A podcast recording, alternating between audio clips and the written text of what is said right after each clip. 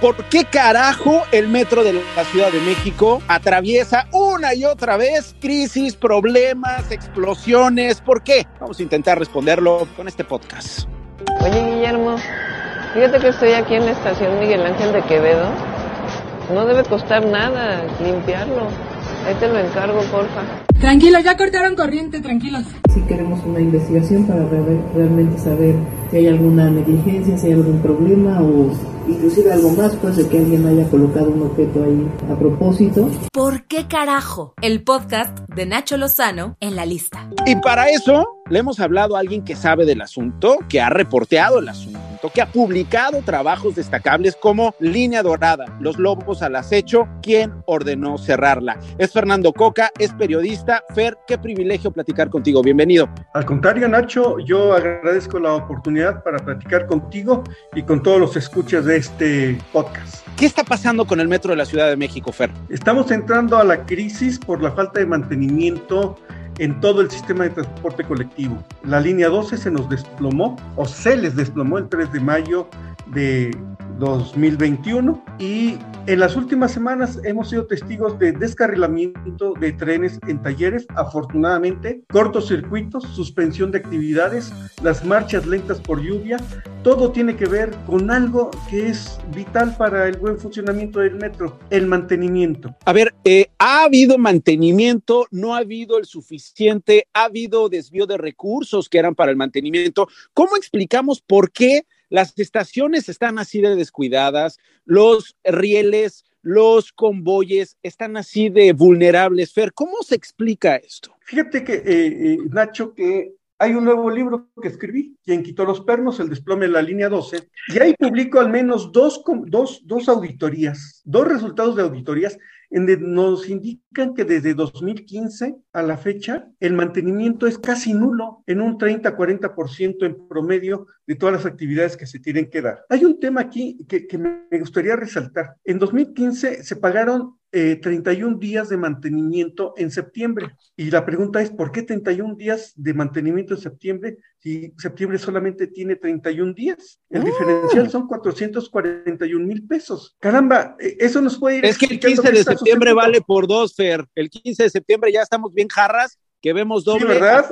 Sí, la euforia, este independentista nos, nos inunda y le damos un día más al festejo. Pero caray, si, si vamos este, engarzando ese, ese tipo de asuntos, Nacho, nos damos cuenta que el mantenimiento de 2013, yo le pongo fecha 8 de julio de 2013, que fue cuando la administración del doctor Mancera recibió la línea 12 en su totalidad. Si nos vamos a, a las 11 líneas restantes, estamos viendo un deterioro increíble en el sistema de transporte colectivo metro. A ver, julio del 2022, la línea 2 eh, reporta un incidente por la caída de un cartel en el metro Chabacano, esto es increíble. Luego, el mismo mes de julio, en este mes que está arrancando en honor a Julio Iglesias, mi querido Fer, ahí tenemos eh, parcialmente detenida esta línea 2 de San Antonio Abad hasta hacia Tasqueña, pero de ahí le podemos ir sumando lo que pasó en Velódromo, lo que pasó el año pasado, por supuesto esto ya lo decías tú con la línea 12, asuntos mucho más graves y así varios otros. Fer, ¿es suficiente el dinero que destinan por lo que tú me estás diciendo? ¿Hay corrupción detrás del el uso de esos recursos, malversación? ¿Por qué carajo el metro no recibe el mantenimiento que requiere, Fer? ¿Cuál es la explicación? ¿Cuál es la respuesta que te encontraste después de escribir quién quitó los pernos de la línea 12? Lo están haciendo mal por ineptitud, lo están haciendo mal por creer que el mantenimiento no es vital para darle un buen funcionamiento al metro y creo que hay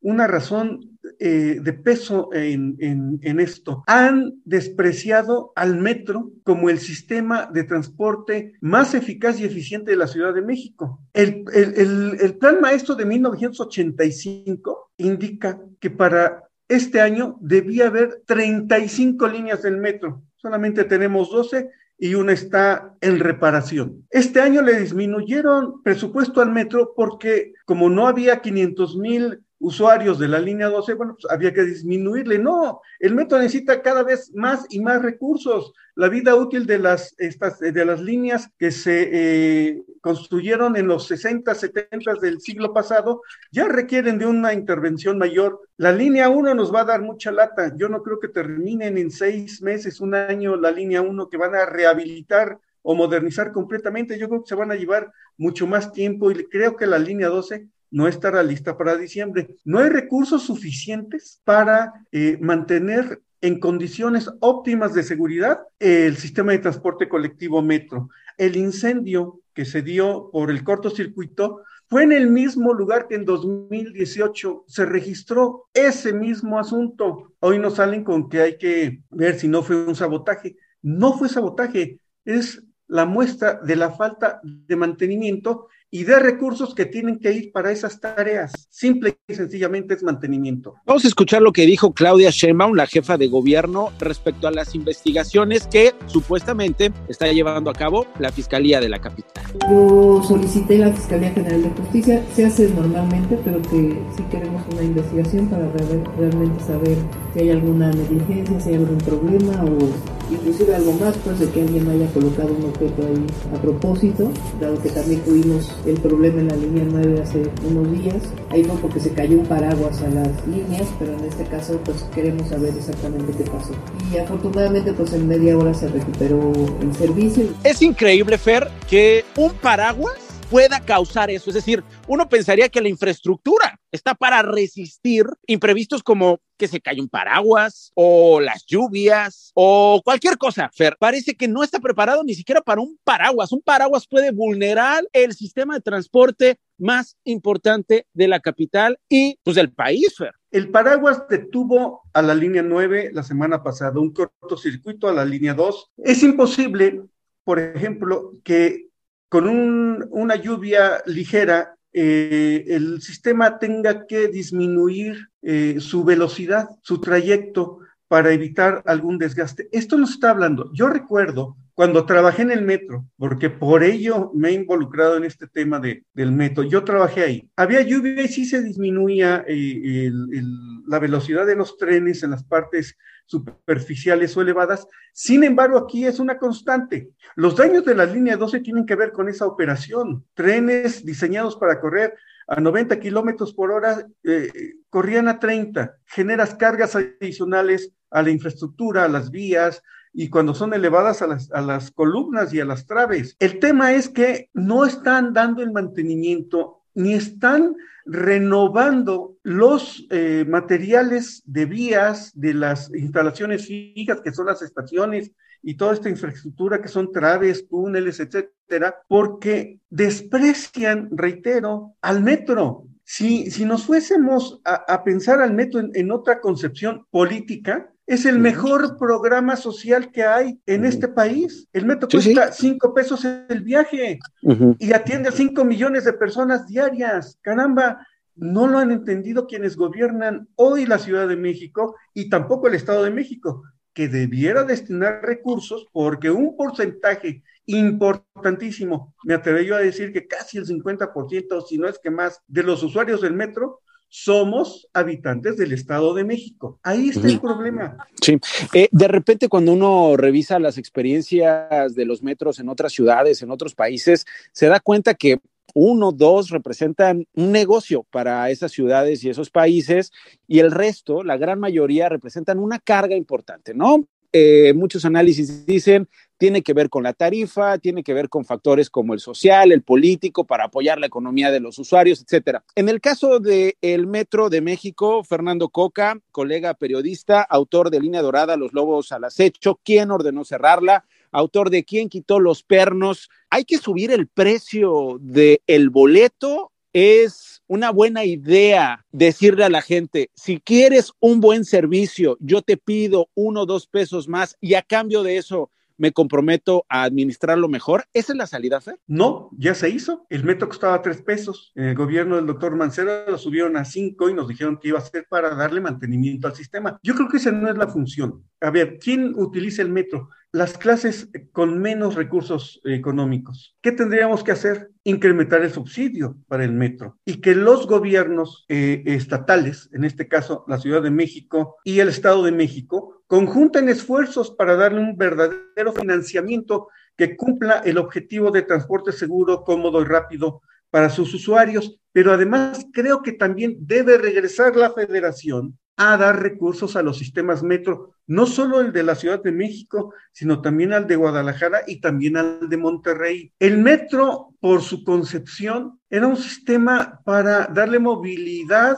a los habitantes de la Ciudad de México. Ha crecido hacia la zona conurbada, esta megalópolis, que ya no podemos hablar solamente de algunos municipios del Estado de México, que están en los límites con la Ciudad de México. Yo creo que no es el tema la tarifa que se le cobra al usuario, creo que es el financiamiento que debe dar el gobierno federal, el gobierno de la Ciudad de México y que se integre también el gobierno de el Estado de México. Cinco pesos creo que es una tarifa que todavía puede pagar el usuario y más en las condiciones económicas que estamos viviendo hoy.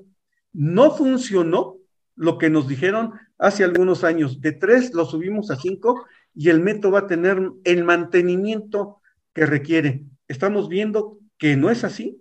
El desplome de la línea 12 es el mejor ejemplo de que no funcionó.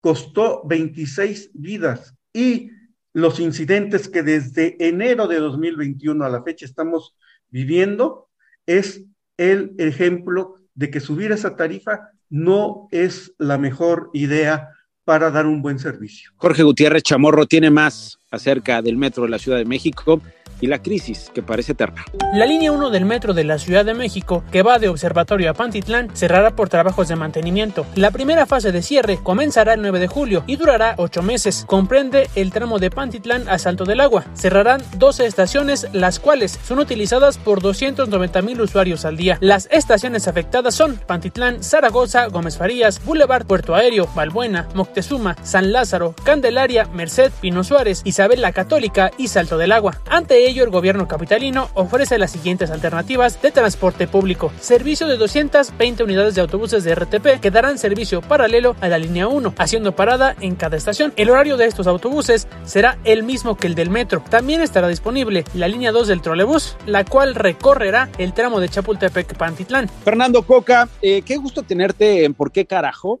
Y yo no sé si tú compartas este sentimiento, Fer, pero yo siento que es latente una nueva tragedia, que todos los días uno piensa en que puede ser hoy, puede ser mañana, cuando estemos contando que algo sucedió en el metro, que hubo otro cortocircuito, que hubo un descarrilamiento. Yo espero que no ocurra, por supuesto, pero parece que ese sentimiento está, ese presentimiento está en el ambiente, ¿no crees? Lo, creo y te puedo decir algo. El cierre de la línea 1 que ocurrirá en pocos días, pondrá a prueba la estabilidad estructural de la línea 9 que se convertirá en el eje del sistema de transporte colectivo.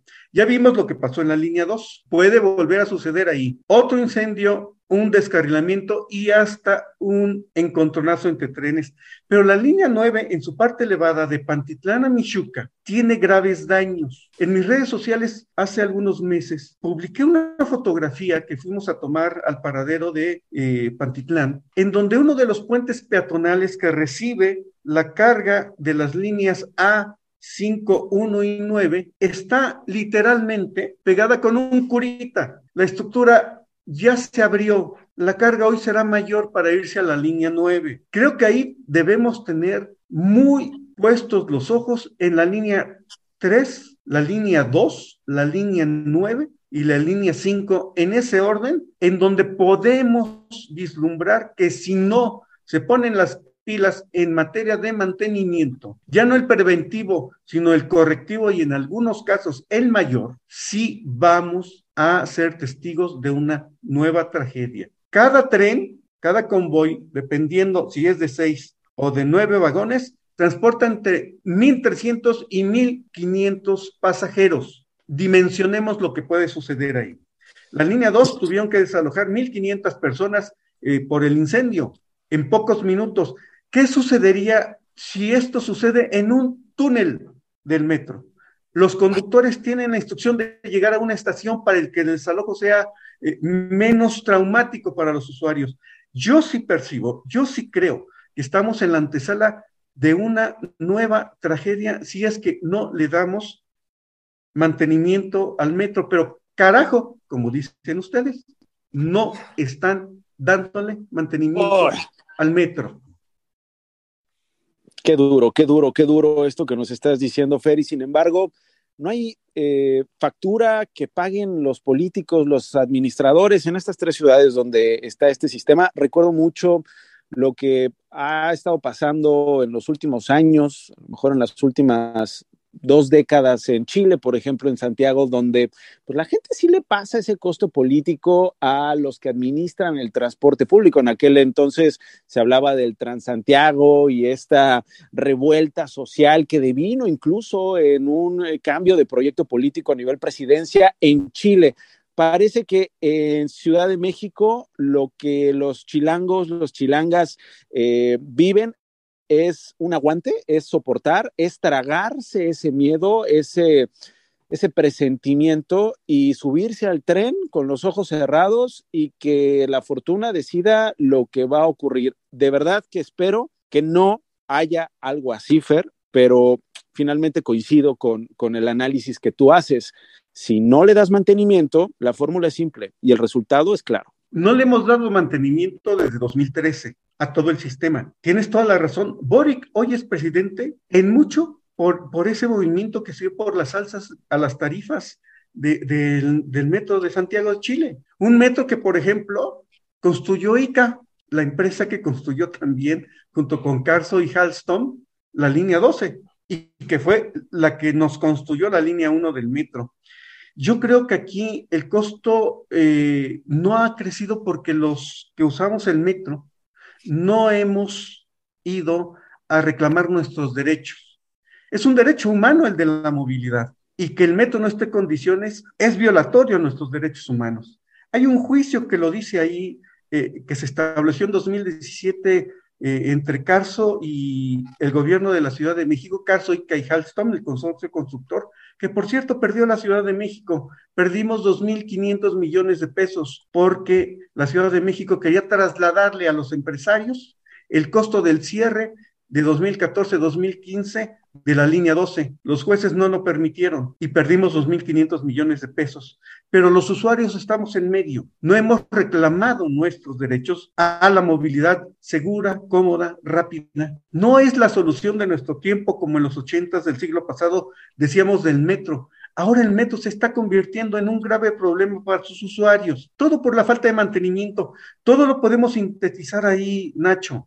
Es una tragedia que nuestros gobernantes en los últimos nueve años desprecien a quienes votan por ellos. Chile ya nos dio un ejemplo, ¿eh? Falta que los usuarios del metro hagan uso de sus derechos y esto puede correr como pólvora. Es Fernando Coca, es periodista, es experto en este tema y nos está ayudando a entender eh, qué está pasando por qué carajo el metro de la Ciudad de México está viviendo esta crisis. Gracias, Fer. Y fíjate que, no sé, me pongo a pensar, tienen estas partes, por supuesto, las líneas del metro que a todo mundo nos asusta y que a todo mundo nos, nos deben interesar para discutir, pero pero es inevitable pensar en la gastronomía de la Ciudad de México y particularmente lo que uno come en una estación del metro, mi querido Fer. Yo no sé tú con qué te quedas, pero yo me quedo con las marinas del metro Hidalgo. Uy, las de atún son las mejores. Los tacos de canasta en Pantitlán. No, hombre, eh, eh, de verdad, hacer esos transbordos es un antes y después en mi vida. Yo no sé tú con qué te quedas, hermano. Además de esas dos, saliendo de la línea 3 para salir hacia la calle de Valderas en este en la intersección de línea 1 con línea 3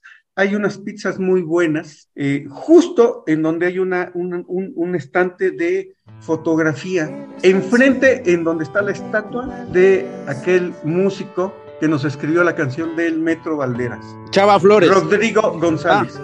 Ah, ah Rodrigo González. Hay unas, así es, hay unas, hay unas pizzas que son muy buenas y si están recién hechas, es una delicia. ya te hiciste el día vamos a despedir este podcast con, eh, no sé, me acordé que de Chava Flores, o sea, el metro de la Ciudad de México. Bueno, también Chava Flores, ese metro tan grandote, caramba. y, quién no perdió un amor en el metro Valderas? Hermano, ¿quién no bailó en el metro? Yo la verdad es que la mejor colección musical que, que uno puede eh, recopilar cuando es estudiante, pues lo, compró en el metro, hermano. En el metro. Claro esto que se discute el asunto de la piratería y lo que sea, pero la música y las películas pues, son cultura, carnal. Y muchos las vimos o escuchamos esas canciones gracias a que compramos esas cosas en el metro. Pino Suárez, Valderas eh, y nuestros trayectos hacia universidad eran eh, música, mucha de la que no, no podíamos conseguir todavía en las tiendas de discos. Oye, una vez me pasó yo de estudiante, pues agarraba de madrugada, ¿no? Cinco de la mañana, de Indios Verdes a Universidad, la línea 3 completita. Y pues tuve el privilegio de encontrar lugar, hermano. Ya ves que es algo muy difícil. Finalmente fui de los primeros que entró, me acuerdo muy bien en ese día y dije, a toda madre, por primera vez en tantos años me tocó lugar, no me voy a ir parado hasta universidad y que me quedo jetón, hermano. Abrí los ojos y dije, apenas vamos en potrero. Cuando estaba la estación Potrero, apenas vamos en Potrero. Fer, iba de vuelta, hermano. ¿De regreso? Claro. Iba de regreso a tres estaciones de llegar otra vez a Indios Verdes. Pues son historias que pasan. Hay muchos compañeros reporteros que documentan estas grandes historias que se dan en los túneles, en los andenes, en los pasillos del metro, en sus escaleras eléctricas. ¿Y quién no vivió en algún momento ese fenómeno de las cascadas dentro del subterráneo mexicano. Ni el Niágara, hermano, ni el Niágara. Ni el Niágara. Luz y sonido en Pino Suárez. Fernando Coca, ¿por qué carajo la crisis del metro? Comparte este podcast si le gustó y si no le gustó también con la gente que le caiga gorda. Adiós. Esto fue ¿Por qué carajo? El podcast de Nacho Lozano en la lista. Escúchalo por Spotify y plataformas digitales.